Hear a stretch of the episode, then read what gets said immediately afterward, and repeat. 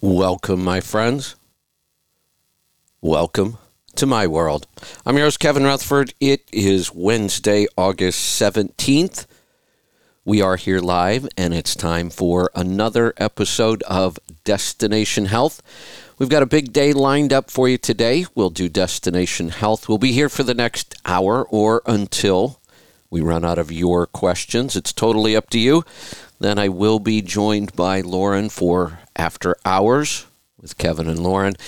I am probably going to skip live today. Um, if Lauren wants to do one today, she can. We'll see. Um, so line up the calls. Phone lines are open right now. I don't have a big theme today. I do have a lot of odds and ends I'll probably talk about and catch up on a few things while I'm waiting for some calls to come in. But today is really all about you and what's on your mind. So lines are open. Pick up the phone and give me a call. 855 950 3835. Anything to do with health today counts. So pick up the phone and join me. All right. So uh, I am kind of all over the board this morning. Where? How do I want to start this? Let's get the uh, the boring negative stuff out of the way. Um, I read an article about the FMCSA today. Uh, and this is health related. I didn't know this. I don't know if anybody else knew this or not. Nobody's ever mentioned it to me. And we talk about these kind of issues, eh, not a lot, but fairly often. Yeah, and what I'm talking about are DOT physicals, rules, regulations. What can you get a limited card for? Could you be disqualified? There seems to be a lot of confusion. How much power does the doctor have? What can they do? What are they supposed to do? Well, now I understand why, when this topic comes up, there's so much confusion. So, um, here's here's why. I didn't realize this. The FMCSA on Tuesday published a notice of proposed regulatory guidance that includes an updated medical medical examiner's health book. Well, that's good. I'm glad they're updating it, but listen to this. With proposed changes, 7 years after the agency withdrew the existing handbook due to obsolete information. It was obsolete seven years ago. They just said, okay, this is obsolete. We're going to take it away. The, the, the book doesn't exist anymore. The medical examiner's handbook, we're just, we're getting rid of it because it's obsolete. That was seven years ago. This is why the government needs to do a lot less of everything. The government sucks at doing anything. Imagine a business that had this, you know, primary function and realizes their information is obsolete to do this primary function. Safety for the FMCSA is a pretty big thing. Driver health and safety, they make it a big thing. So if it's so important, how did you let the material become obsolete in the first place? How long did that take for the material to become obsolete? Then how long did it take for you to realize it was obsolete? And then when you did and you withdraw the book, it's seven years before you come up with anything new.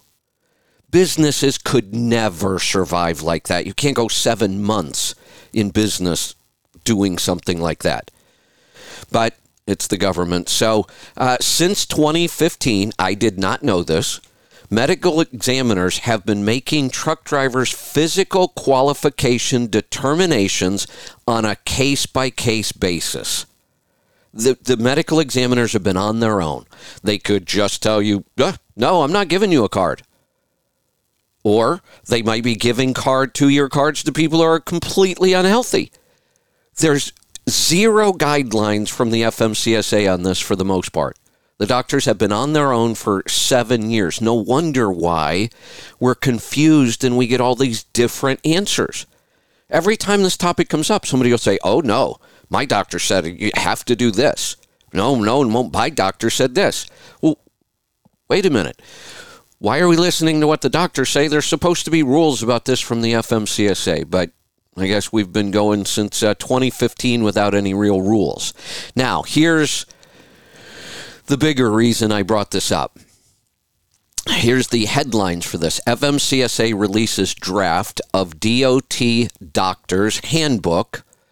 This is a draft, so now there's the comment period. So we all go get to comment, which nobody will do. Um, here's here's what bothers me. With an advisory link to stricter sleep apnea screening protocols. So, after seven years of not having any rules at all, the one we're going to focus on is the one I consider nothing but a big money grab. And they're going to make these rules stricter. So, look out. If you are at risk for sleep apnea or have sleep apnea, looks like they're coming after you. I will tell you the number one risk factor for sleep apnea is obesity. It's also the number one thing that doctors look for. If you walk in and you're normal body weight and lean, the doctors just don't even think about sleep apnea. But when you're overweight and you have a large neck, they it, it's visual. They see it. Oh, look, here's a uh, sleep apnea candidate, and it's a money grab. The testing is expensive, the devices are expensive, there's a follow up to it. You do not want to get into this sleep apnea thing, and it sounds like it's going to get a, a lot worse. So, I am. Um, I just found that this morning. The uh, comment period. I don't even know if it's open yet. Um, I'm going to follow up more on this. Um, maybe we will start a campaign to go and uh, make comments on this. Let's see. FMCSA is accepting public comments on the notice and draft handbook for 45 days through September 30th.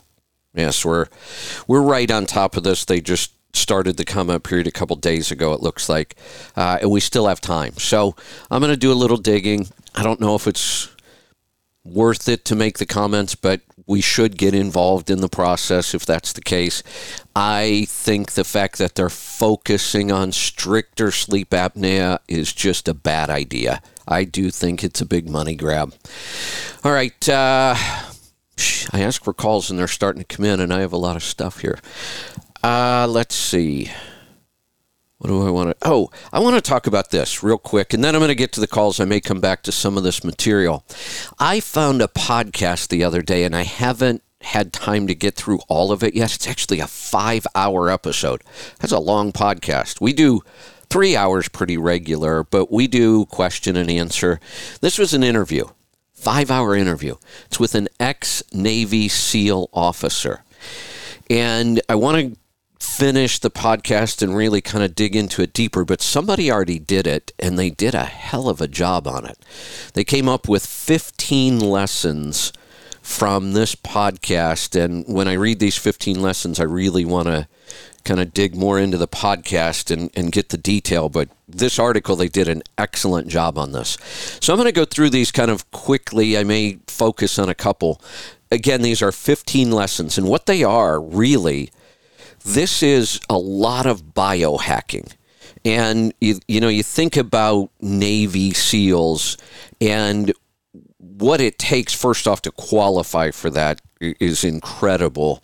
Um, yeah, I, I, won't get into that, but it really is incredible the physical requirements and, and what you have to be able to endure to even think about becoming a Navy SEAL. And then in the job itself, it's life or death. These things, these biohacking tricks are, are pretty cool stuff.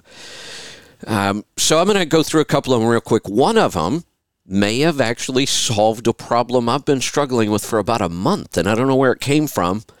And I was really confused, and nothing was making sense. And I don't know why this would have changed for me, but I'm going to try this. I woke up this morning and forgot. Today should have been the first day I was going to try it, and I forgot. But I'm going to go through all of these, and I'll, I'll uh, tell you about that one. In fact, it's number two. So the first one's called Optic Flow. Um, it's kind of interesting. It says to reset the eyes and nervous system go for a walk, a jog, or a bike ride. The forward movement causes optic flow where visual images go by you on all sides while you're in motion. As your eyes move to engage with this optic flow, the parts of your brain involved in fear and threat detection become quiet. So, this is a so they're not really saying it here, but what we're talking about is exactly what I'm working on with the stress protocol. Finding ways to create our own physiological shift into that rest and digest mode. And we, how many times have I said, go out and take a walk in nature? We know it works, but I didn't understand why. And, and here's the explanation of why. Um, and he goes on to say this has a calming effect, reducing levels of stress and anxiety, which that's the whole point. Now, this is interesting. The key here is that the optic flow is self generated. So, using a treadmill or a stationary bike or stair steppers or these machines, it doesn't work. How many times have I said we really just gym should just go away. If we want to be healthy, the gym is not the place to get healthy. It's just not. I used to own one. It's not the place to get healthy. And here's here's a good example. So we're told, oh, if you exercise, it'll reduce your stress level. Well, that's partially true, but there's more to it than that. I would say that, and I have said it. I see these people who go to the gym and spend all these time on cardio, and they're worse off they're more stressed. They start gaining weight. I've watched it happen. Well, that long, um, repetitive type of movement is stressful. And now we understand that there's also a big, big piece missing from when we go out and walk or ride a bike or jog in nature. There's this whole visual piece we missed. We didn't know that that was there, existed, and now we do. Now it makes sense. All right, the next one, and this is the one that may have solved a problem I've been dealing with. Um, I've talked about my energy levels, you know, since going grain free the first time, then keto, and experimenting with carnivore and other you know, AIP paleo. I've been through a couple times. My energy levels the entire time have been outstanding. I mean, I, I, wake up, I have energy, I have energy all throughout the day. I don't really have that roller coaster slump thing. I can work, you know, some days 16 hours and, and still feel like I have energy to spare. And then recently that started to change, and I don't know why. I was really kind of blaming it all on the stress and sleep issue.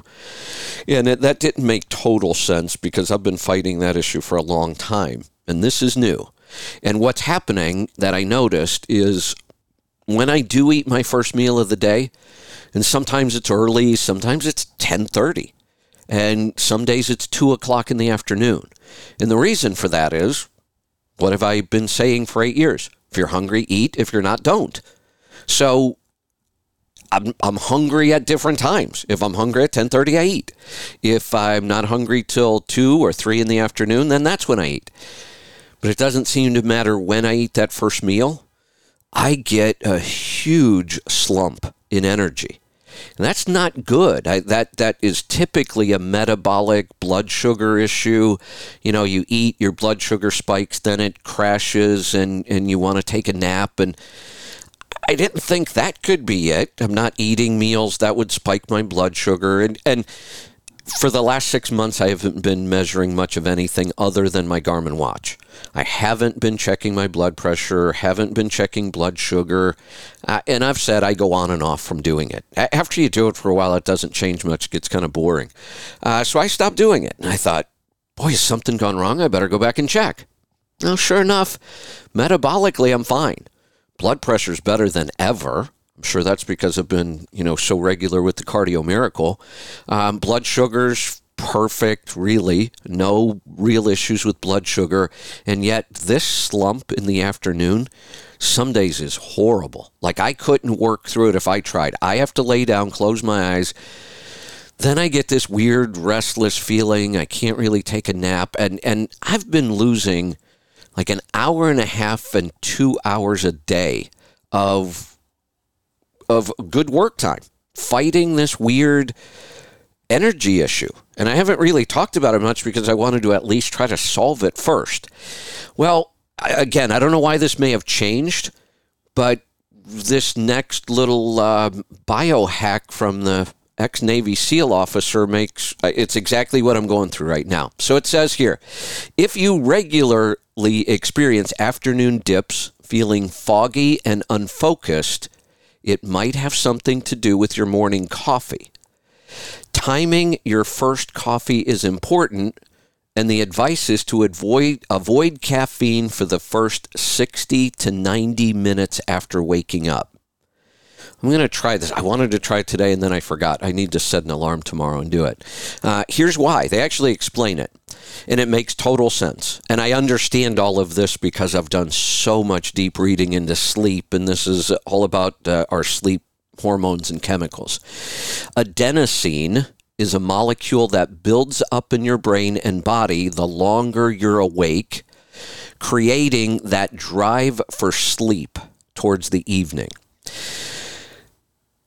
so this is kind of the sleep switch. You, you have this molecule that starts to build up in your brain as soon as you wake up in the morning.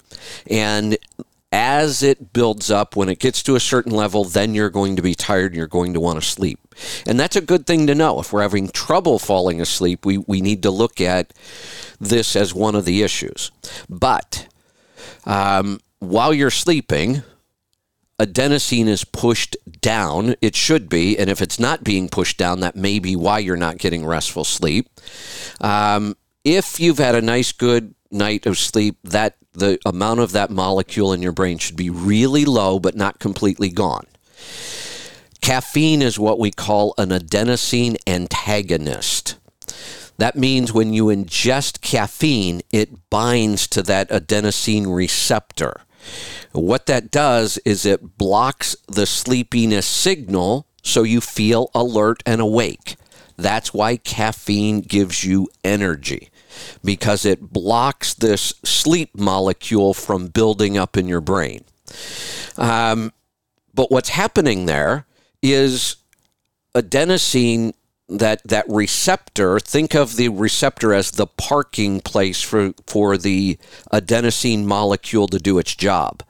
And if caffeine pulls in and parks in that spot which it does then adenosine can't do its job. That's why we can stay awake with caffeine longer. And other stimulants work this same way. Um, once that caffeine wears off then the adenosine can bind to that receptor. But here's the kind of interesting feeling or interesting concept behind this. If the adenosine receptor is open because you haven't had any caffeine first thing in the morning, the adenosine molecule, as soon as you wake up, starts to attach. And that's really what we want. That's the normal cycle. But if you ingest caffeine right away, now that molecule has to wait. And when it waits, it gets impatient and angry. So now, when it hits that receptor, it's more powerful.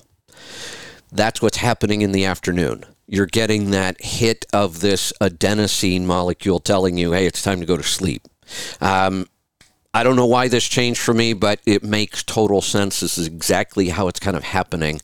Um,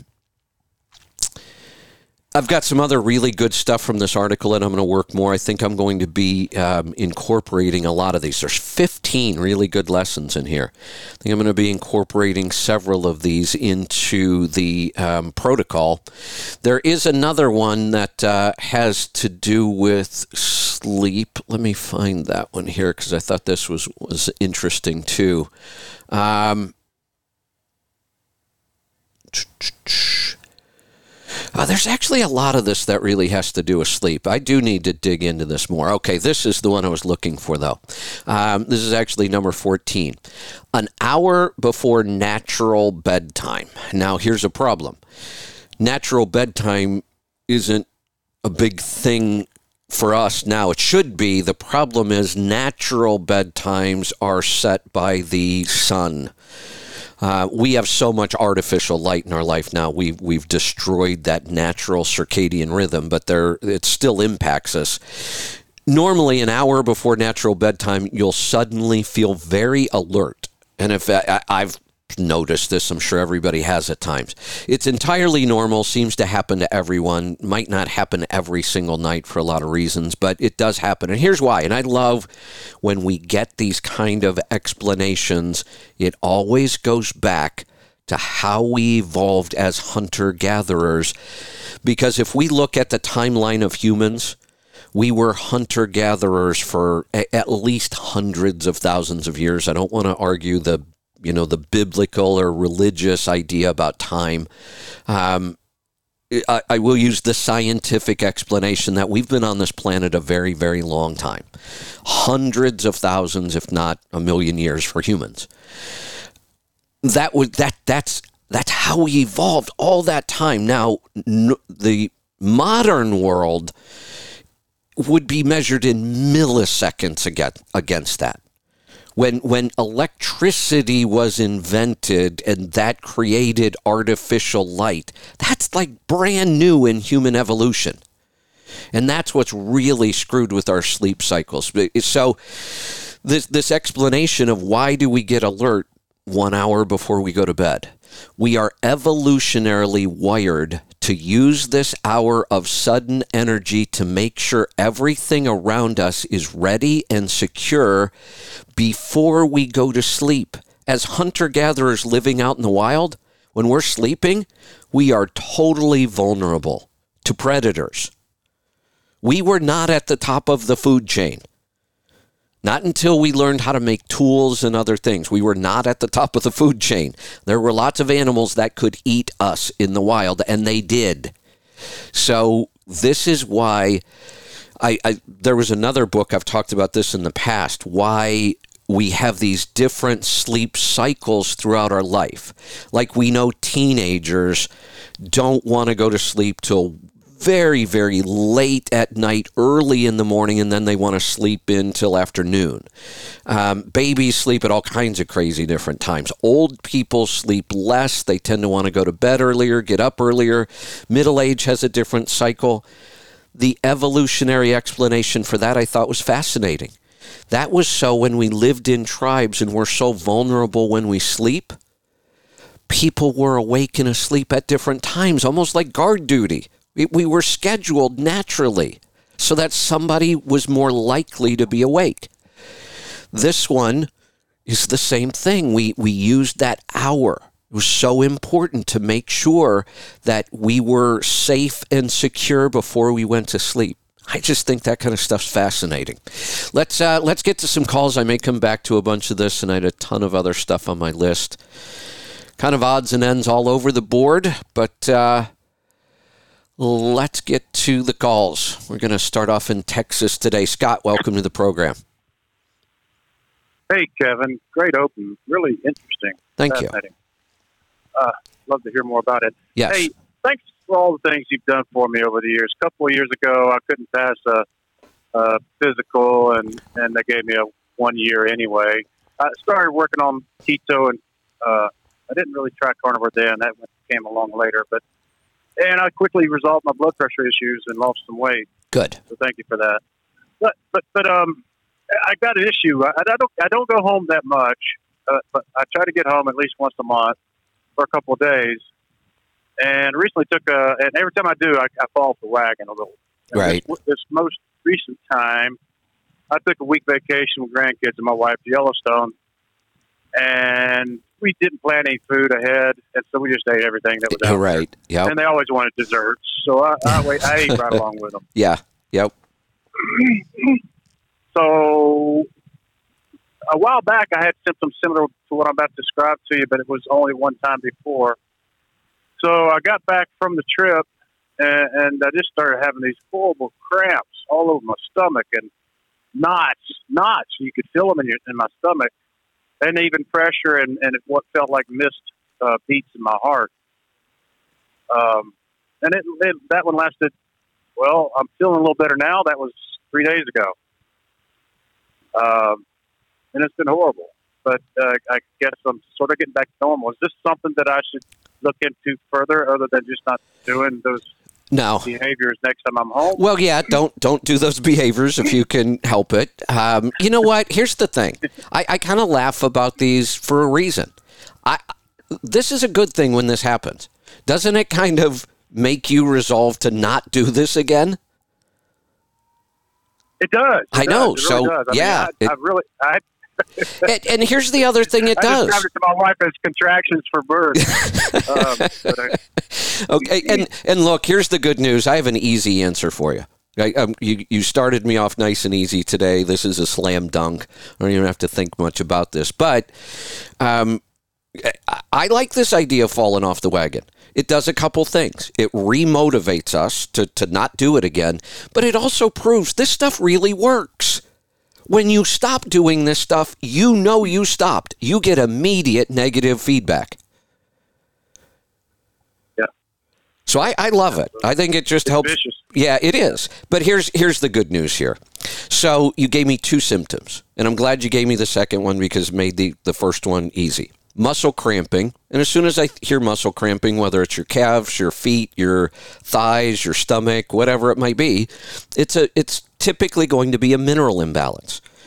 Mineral imbalance is critically important to our heart because what is our heart? What is it? muscle. It's a muscle. So, of course, anything that's affecting our muscles is going to affect our heart because it's a muscle. So, if our muscles are cramping, then our heart can cramp. Now, it's not going to do it like a, a typical muscle, but you're going to get these disturbances in your heart rhythm. And That's a perfect description of how I felt. Really. it- yep, that's it. it. I, I don't know exactly what it was. It just didn't feel right. Something was a little off. There was a disturbance. That's exactly what's going on here. Minerals are responsible for making muscles contract and also making muscles relax. How does the heart muscle work? It pumps over and over and over. So every second of every day, the heart needs to contract and relax, contract and relax. Pretty critical that we have good mineral balance for our heart. So double down on the Lyte Balance. If you're not taking any, you absolutely need to be taking it. Uh, if you are taking it, double or triple down. Um, and if that doesn't really resolve this, and I know you said it's already starting to resolve, probably because you're back to eating more nutrient dense food. You don't have as much sugar in there. Sugar can interfere with our mineral balance. So you can kind of just get back to your better diet and it may resolve on its own. But I think that because you know you got kind of this severe reaction, we may want to focus on really making sure we get your mineral balance back up. Uh, Cardio Miracle would be a good one for this. If you're not taking Cardio Miracle every day, I would. Okay. Yep, I'll get into the store and get both of those. But the, the good news here is this isn't anything to worry about. We don't need to dig any deeper. It would probably mostly resolve on its own, just getting back to your clean diet. But let's make sure. Let, let's get in there with some supplementation right now and, and uh, kind of get this locked down. Fantastic. Thank you. Can I add one thing? Kevin? Absolutely. Hey, uh, man, you read. I've read so many books that you read. Uh, uh, the, library is long, Good, good. but uh, just wanted to say a couple weeks ago I finished that. Uh, the end of the world is just the beginning series. Crazy And book, isn't it? Yeah, yeah. It seems seems so realistic in, in this world. Yeah, you know, if if somebody would have called me and explained what the book was about, I probably would have argued like crazy. And and I don't even know if I would have wanted to go read the book. I would have thought, oh, that's so outrageous. But the opposite happened. When I read the book not knowing what it was about at all, it felt so real. Like, boy, this guy nailed it. Yeah. This makes. But then when I set the book aside and I think about the real world and could that really happen? I have a hard time getting my head around it. And you've been around the world. You've seen different places. I was in the military. I agree that this is God's world here in America. It's got everything it needs to survive and thrive in these changes as it goes forward. I, I, you know, the one thing that, you know, if I want to get something positive out of the book, it's easy. Um, we were very, very fortunate. It's not like it was, you know, through anything we did. We were just very, very fortunate to be born here. Exactly. We should be more grateful for that. Absolutely. I slept better after I read that book. It Good. Good. All right, Kevin. Thank you so much, buddy. You're welcome. Thanks for the call. Let's uh, let's go north of the border, Murray in BC. Hey, we're not that far away from you. We're just up in Bellingham. Oh, well, I'm a couple hundred miles north into the interior now, but uh, but uh, it's all good. Sun is shining. Yeah. wake up on the north side of the grass. That's a good day. That's right. That's right. What's on your mind today? Um, two things. Um, Monday, you were talking about yogurt, and you were thinking about switching from inulin to um, potato starch. Um, and I'm curious to know if anybody else has had the same difficulty. I tried the potato starch with the coagulans and the gasseri, um, and I, I do it the same as you. I mix my uh, my be it inulin or potato starch or sugar or whatever you're using for your your start your stuff, and I mix that with cream with a stick blender, and then I pour in my my starter, and then I dump it into the whole mix, and away we go. I found with the potato starch that I got a layer of concrete at the bottom of the container. I have a like a one gallon container that I put in a pot with a sous vide stick, and uh, and and I found that the potato starch settled out to the bottom, and I didn't get really good thick yogurt. I tried it several times, and when I went back to the insulin or inulin, it it thickened up nicely and it worked better. Uh, You know, so that's just um, my experience with potato starch. No, I'm glad you called. Um, I haven't made a batch yet. I need to. I'm out. Um, but we're, we're on the road, and I didn't plan all that well, and I ran out of yogurt right when we were leaving, and so I. It's been you know almost a week now. I've been without yogurt, and I'm missing it. But I got a ton of feedback about that. I thought, well, let me try the potato starch, and somebody said, yeah, blends much easier. Uh, but I got a ton of feedback. People said you will not like it most people that have reported to me Yeah. said they do not like the yogurt using potato starch. So, you know, once I figured out the whole put the inulin in the liquid, blend that first with a stick blender so you're not worried about, you know, damaging the bacteria. And I just work on that till it's it, till the lumps are gone. That inulin is just so funky Yeah. when it starts to mix, but once you get that step done, then you can put in the starter and it's working fine. So, after all the feedback I got, I'm not Yeah. even going to try the potato starch. I'm just going to stick with the inulin. Yeah, yeah. I find the inulin it stays suspended in the mixture, and and it I get nice thick, really good, Wh- nice thick reuteri, especially the reuteri. You know, I get like thick sour cream when it comes off. It's I it's wonderful. It's awesome, isn't it? I agree, and I I, Oh. I have not had a bad batch yet, other than like that very very first starter batch way back when. Um, once I got past that first batch or two, and I keep you know using my own starter, every batch of mine has been thick and creamy. It's like the best yogurt I've ever eaten. Oh, unequivocally, and I love that recipe you gave me with uh, the maple syrup and cinnamon. I haven't tried the espresso shot yet, Oh, but eh, I love the maple syrup and cinnamon. and It, it just that's so. yeah, now And, and now. I throw in I, I, oh, go I ahead. throw in a tablespoon, a heaping tablespoon of gelatin, Okay, uh, raw gelatin, interesting. um, because gelatin is amazing for your joints. yeah, it is. Yeah, that's an Um, interesting it's got addition. All the building blocks. Yeah, and and it soaks up any any leftover moisture you have. Hey. It can be a little grainy, but if you add in some like frozen strawberries or raspberries, it tends to get rid of the graininess. Yeah, yeah. Um, oh, I just Good. had a I just had a thought while you were saying that. What was it? Um, hmm, oh, I know what it was. Make sure when you're buying gelatin, it's grass fed.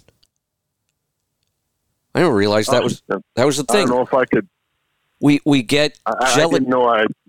I know I didn't know it was the thing either, but gelatin comes from cows, from animals. So if we're getting something from an animal, we want to make sure that animal was raised properly. There are really clean brands of gelatin out there that are grass fed. Bulletproof makes one, This is the one that comes to mind. Um, but there are others. I'll have to check that out. Yeah, yeah. So it, it I'll a thing, yeah, I'll have, and to, I'll have to do some search. yeah, it's out there, so we should use it because it, we're we're using the gelatin because of its nutritional value. Um, we want to make sure it's nutritious as possible. Well, and and to that point, that and the LonoLife bone broth. We we buy the bone broth from your store. Um, I Norma fixed her knee problems a couple of years ago with just gelatin. Um, and and last couple of years, I've had problems, not problems, but knee pain and ankle pain. And here in the last say month or six weeks, I've been been using either bone broth or gelatin. Depends on because our eating system has changed a little bit, but Yeah, one or the other. And and my knee pain, my ankle pain is like I was on the highway, and on the highway, you know, you're sedentary. My knees would after Oh, three four yeah. hours behind the Oh. wheel, my knees were just aching. right. Right, and and that is not gone away, but certainly mitigated, like seriously mitigated. Excellent. So, So when we anyway, that was just a just Yeah. a when we talk about this, we talk about gelatin and collagen. And when we consume bone broth, and gelatin and collagen, by the way, are also really good for our digestive system. That's why bone broth is uh, part of our digestive protocols. It's very, very healing to our gut. Now, bone broth has all of that stuff in it the collagen, the gelatin, everything's in there in its natural form and in, in the natural balance. That's why we really like bone broth as the, the go to for this. And the reason we love LonoLife is because it's so damn easy. It's super high quality. It's just so convenient. It's easy to carry in the truck when you travel. You drop it in a cup. If you have hot water, you're all set. I love that. Um, I, Oh, I don't know uh, if that- Bulletproof still makes this product or not, but Bulletproof used to make a product called CollaGelatin.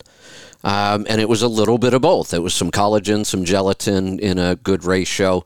But honestly, I'd say, look, just stick to the whole food version here, which is the bone broth. Yeah. Well, and, and, and I do bone broth. I would say I probably do a cup of bone broth five days a week. That's good. It, Yeah. it, it can go four to six. Yeah, I that's don't, good. I don't often do bone broth on the weekends. Our weekends get messy and you're Yeah. busy and you just sort of forget about it, right? But Yep. but when I'm driving, oh, I look forward to my bone broth. That's my that's my half hour of euphoria. You know what's Just- crazy? I love that stuff. You know it's crazy? I just thought about something. People call me all the time and ask about, you know, this company that makes this smoothie or that drink or and and my natural reaction over the years to those has been just stay away.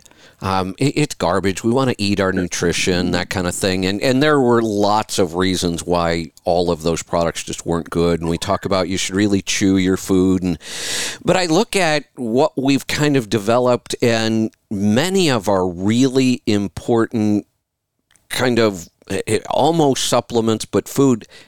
It does come down to a couple drinks we're doing now. Um, three that I can think of. I, I love my coffee in the morning because it, it it's a routine. It makes sure that I get those because I'm so bad at taking supplements. Well, the Lyte Balance and the vitamin D, um, and sometimes collagen goes into my coffee. I don't ever forget it. I know I'm not going to. Um, but then we look at bone broth is a great part of this. Cardio Miracle. The good news that I'm finding is now that I'm doing all these things as a habit, I'm not fighting dehydration all the time now. I used to be horrible at this. I used to always catch myself being dehydrated because I'd get busy. I'd forget to, you know, I should be drinking all day long. Well, now the fact that I always make sure I get my coffee. I always make sure I get my cardio miracle. And I, most days, like you, I want to get some bone broth in. And because of that, I'm getting tons of liquid every day, which is good. Yeah, yeah. I, I I drink pretty much. I have one cup of coffee in the morning, one cup of black coffee, and I'm usually about an hour after I wake up by the time I start in. So I'm I'm close to that point, that hack there that you mentioned this Yeah. morning. That's Good. interesting thing. I might adapt. I might adjust that a little bit. Yeah. Um, but uh, yeah, I drink that, and I have a cup of bone broth, and then I drink a couple liters of water through the day, and and that's about it. Excellent. Yeah. And Good stuff. Anyway, anyway, Norma Norma was at the doctor. She's been having some gut pain uh, underneath her, just sort of the bottom of her right sternum, just below her right breast, at the bottom of her rib cage. Um, she she had her gallbladder out. She's using bile salts and whatnot, but she went to the doctor the other day and they did an ultrasound, found that she has some kidney stones. Oh boy. Okay. Um, one of them as one of them as big as eight mils. Ouch. And they say, "Don't worry, you'll pass that." Yeah. yeah, Yeah, don't- I don't yeah, think don't wor- going to feel good. Don't. Yeah, I was just gonna say, don't worry, you'll pass it. You'll know it too. Yeah. through- yeah, exactly. That's what the doctor said. Yeah. She said, "Well, how will I know if I Oh, you'll it?" know. Don't Yeah. worry, you'll know. Yeah. Yeah. You'll know. Uh, So I, I seem to remember you mentioning that there is a protocol to resolve them. There is. There is. We don't put the protocol out. Okay. We don't publish it. Um, Okay. We want people to Okay. go through that uh, with a practitioner. And it's not a big deal. It's just But there. the- There are certain protocols. It's like detoxing. I, we will never put out a detox protocol. If you're going to detox, there's there's too many things to understand to put out a one size fits all kind of protocol. You know, when when we put out a protocol, it's because it, it works at least eighty percent of the time. You know, if we test 10 people with this protocol, at least eight, you know, you've heard me for years and years say my, my threshold for fuel mileage improvements is 70%. Because over the years I've worked out if it's 70% effective, we're going to get good results from this. With our health protocols, more like 80%. If, if we can hit, you know, 80% of the people who try this get some positive result, then we know we're on the right track. So if we know that and it's pretty safe and there's not a lot of variables, we'll just publish it. Here, here's what you do. Just do it on your own. You don't need us. And we publish all of our protocols for free. Um, but there are some where I just, there are too many things that could go wrong. They can cause people a lot of discomfort when they're trying to do this.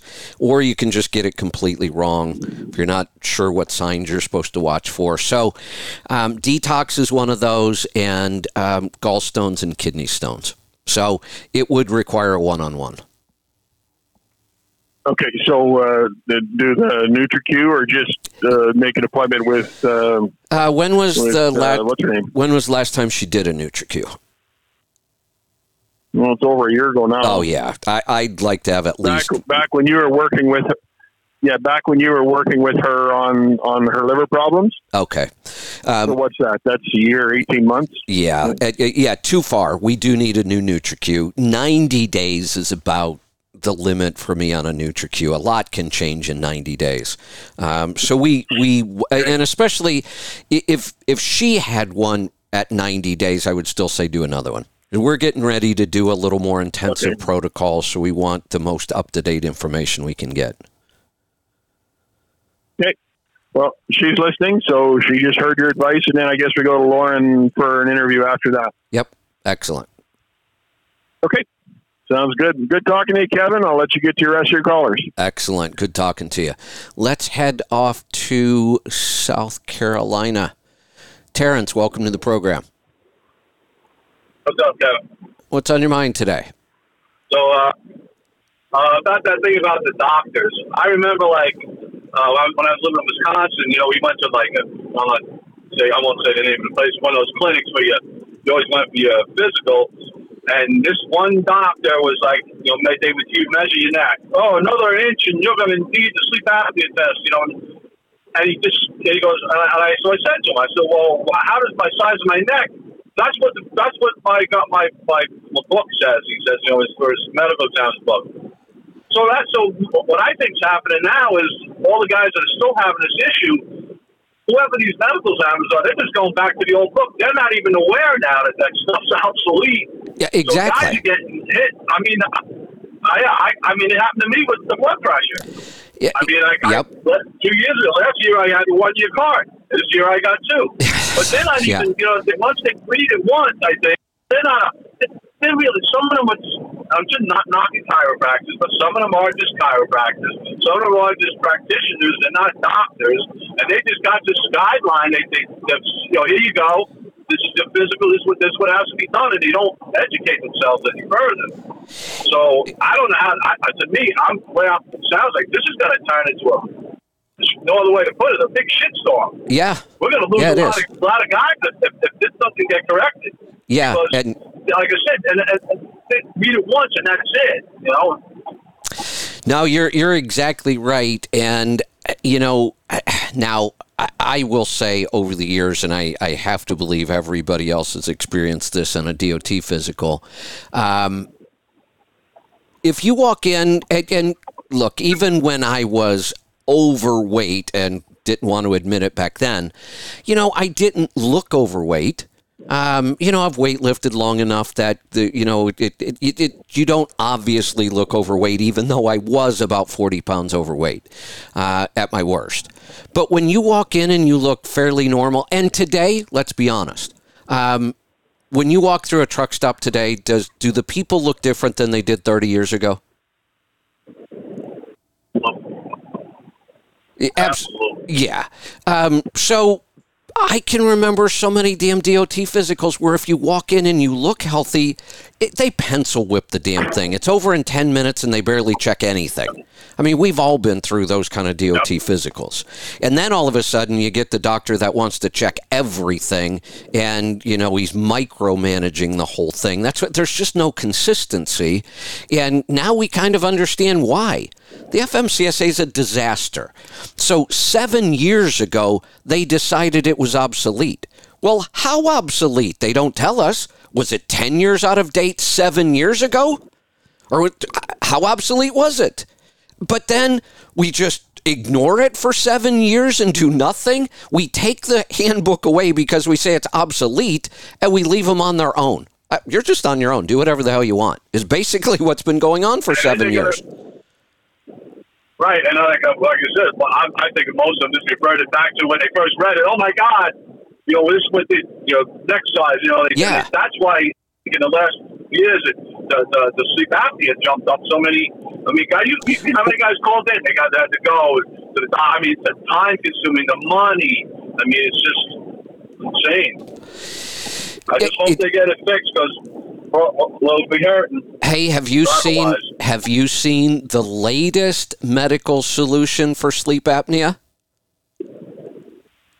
That one where they put like a uh, insert something in you, like Yeah, exactly. And that's all I need to know to say not no, but hell no. no. Yeah, not no, but hell no. You don't have to tell me anything else about this device. You're inserting it into my body. Oh, no, you're not. No, you're not. Yeah, I Um, mean, Almost everything foreign they try to insert into our bodies have horrible track records. Go back and look. How many artificial hips have been pulled off of the market after they've been implanted into tens of thousands of people, and years later we find out they've destroyed their health because it, it's shedding mercury or lead or some crazy thing, or you know the body has has grown through the implant or something weird.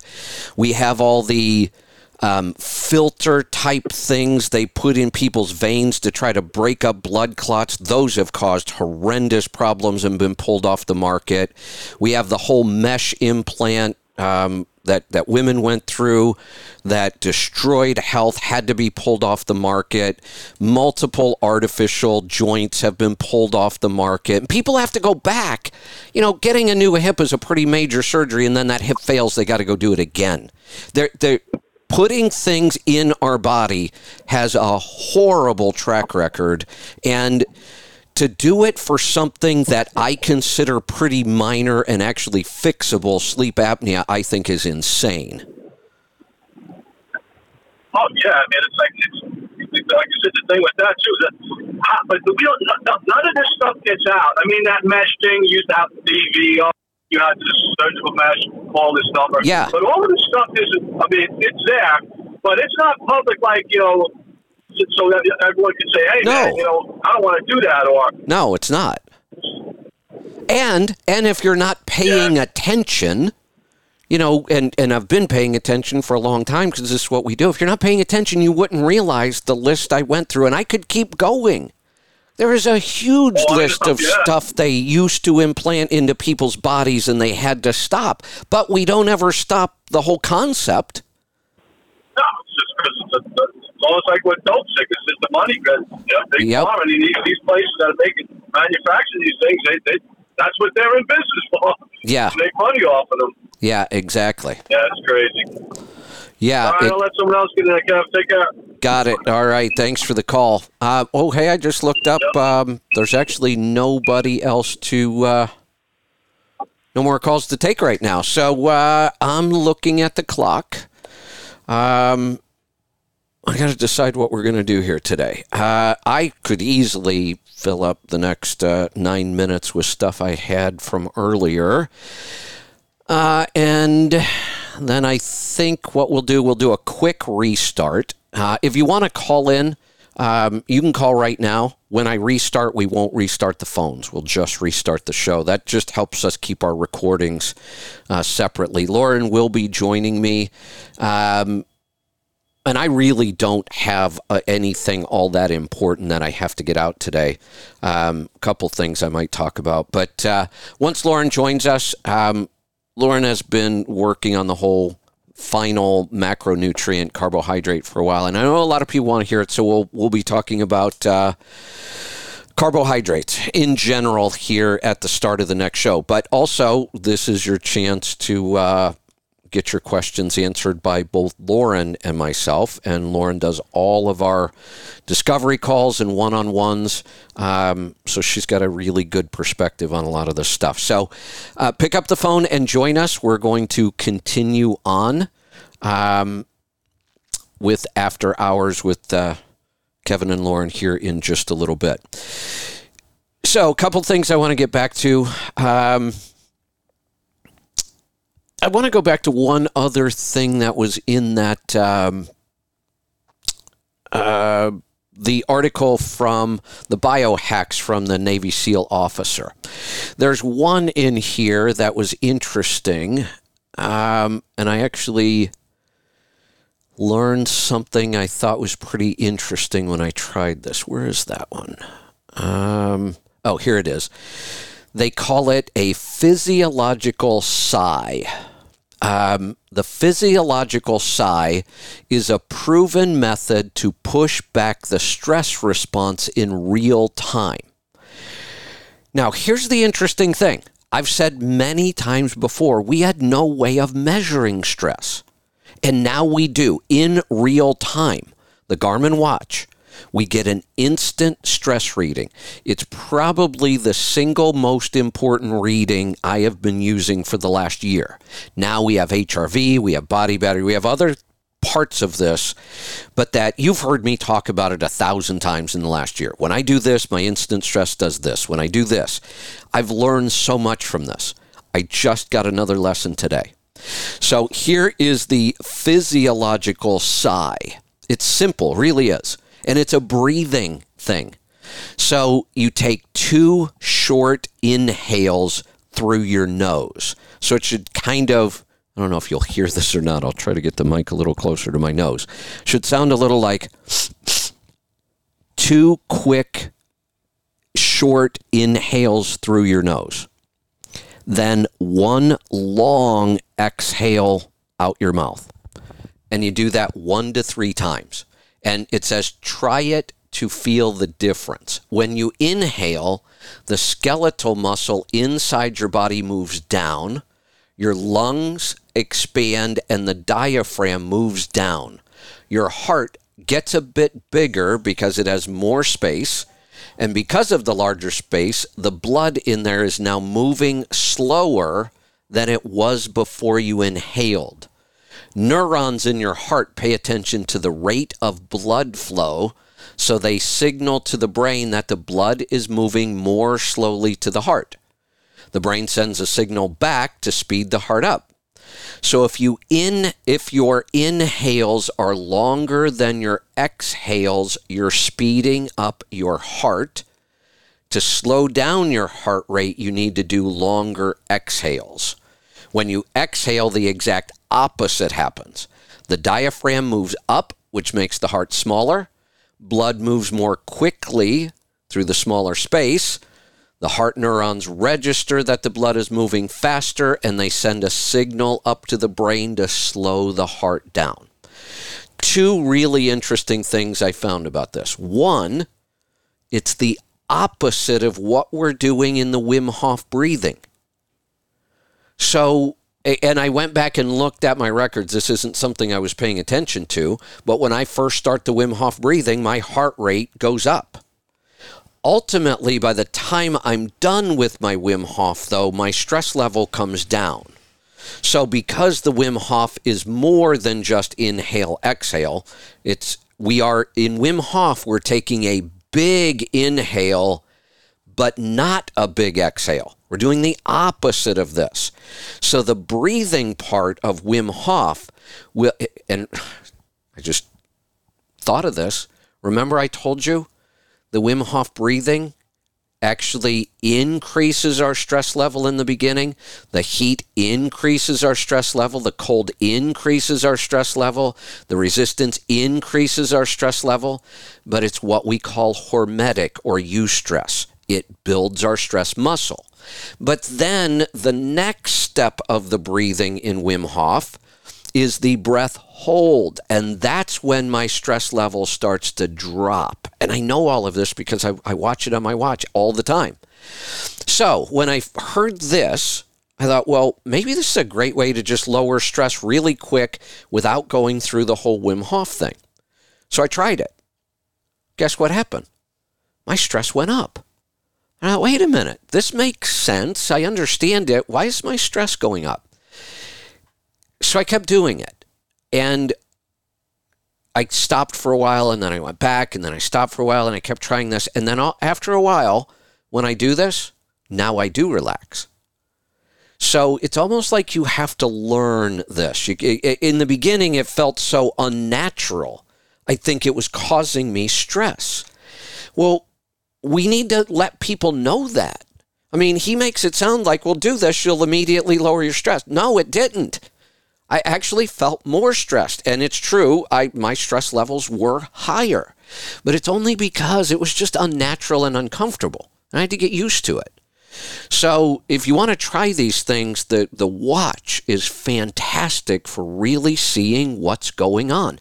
You used to have to go to a lab and get all wired up to try to figure this kind of stuff out. Now we can do it all day long. Um, I have a biohacking lab on my wrist now. So, pretty interesting. Um, this does work, but it requires a little bit of practice, and you've got to get comfortable with it. But once you do, this is a really, really quick way to just uh, lower that stress response. Uh, what else did I have in here? Um, a little bit on sleep. Uh, I'm, I'm, I actually registered uh, my highest sleep score in a year uh, this week, just the other day and I've been pretty consistent with better sleep scores the last couple days. Now they're still not really good. They're they're not, but I feel fantastic. My body battery is getting higher every day. Um, all of my numbers are looking better, and I got thinking. You know, the sleep score goes from zero to a hundred. A big, big part of the score is just how long you sleep. The problem I find the other night when I had the really, or, or, my highest sleep score, still wasn't great, but it was my highest in a year, it was because I slept seven and a half hours. The other, I mean, I got a, a little more deep sleep than average. I got a little more REM sleep than average, and my awake time and restlessness was a little lower than average. But the big change in my score was just the time that I slept. My my average for the last year is like under five hours. It's like four hours and 50 minutes, I think, for the last year. That's been my sleep average. So when I get seven and a half hours, that's a big change. Problem is, after I get seven and a half hours one night, I'll probably get three the next. It's like my body says, look, you got more sleep than you needed last night. I wonder, I wonder if we have the, that the sleep score just really isn't a one size fits all because it, eh, you know when I was in my early twenties, I did sleep eight eight and a half hours, sometimes nine hours, And that wasn't uncommon. But we know as we get older, we tend to sleep less. So maybe we need to revamp the whole sleep score and maybe it needs to be age specific and maybe we need to get another couple of factors in there. I have a feeling. Look, here's the thing. If a sleep score, if the scale is 0 to 100, then somebody better be able to achieve 100. Or why would we have a scale that you can't achieve? I, have never heard of anybody getting 100. Um, if you have, I'd love to hear from you. I'm sure somebody does. I hope so. I doubt that I would ever see 100. I doubt that I could ever get my sleep score consistently over 90, no matter how good it would be. No matter how many improvements I make to it, I doubt that I'll ever get over 90 just because of the whole time issue. The better I sleep, the more I improve those other parts of my sleep. The how much deep sleep am I getting? How much REM sleep am I getting? Is it a good cycle throughout the night? So you move from light sleep to deep sleep to REM sleep to light sleep to deep sleep. That's how it should happen.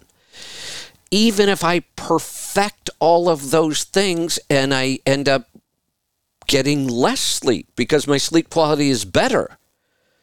So sometimes I'm actually improving things and my sleep score is going down. So I, I think as we learn more and as we can measure more, I think we're going to have to start revamping the sleep score thing. Um, so that's something I'm going to be working on. All right, I am going to restart the show right now. So we'll have just a minute or two here. Um, we are not restarting the phone line. So uh, they're open, and if you want to dial right now, we've got Lauren joining us when we come back, uh, so you can ask questions of both of us. If you're interesting, interested in the discovery call or one-on-one process, um, that's all Lauren. So this is a great opportunity for you if you're just not sure what it is or if you need it. Uh, now is the time to call, talk to both of us. Lauren can give you, you know, what the whole program's all about. It, it's really, um, I, I think it's our our best program when it comes to health. Lauren does an excellent job with it. It's it's one on one. It's very focused. So we help a lot of people that we never ever talk to people don't call. Um, we may never interact with with most of the people that we help, and we help them with general information. Try this works for everybody. Try this works for almost everybody. But then there's always those things, almost always. Um, even my issue. Uh, if I didn't know all this stuff and I didn't do all the reading and the research, I would be looking for somebody to help me with this afternoon slump because it came out of the blue and I couldn't figure it out. Luckily, I just happened to find this biohacking article and it made sense to me. So now would be a, a great time to call if you just want to kind of explore the discovery call process and the one on ones. What is it? Do I need it? Would it help me? How does it work? Um, and you can get comfortable with it before uh, you have to go commit to it. So, with that, uh, I'm going to wrap up this. We're going to start another call our show here in just a minute. So line up the calls right now 855 950 3835. We will be right back. This takes me about a minute. Don't go anywhere. Be safe, be profitable, be fit and healthy. Always do the hard work and master the journey.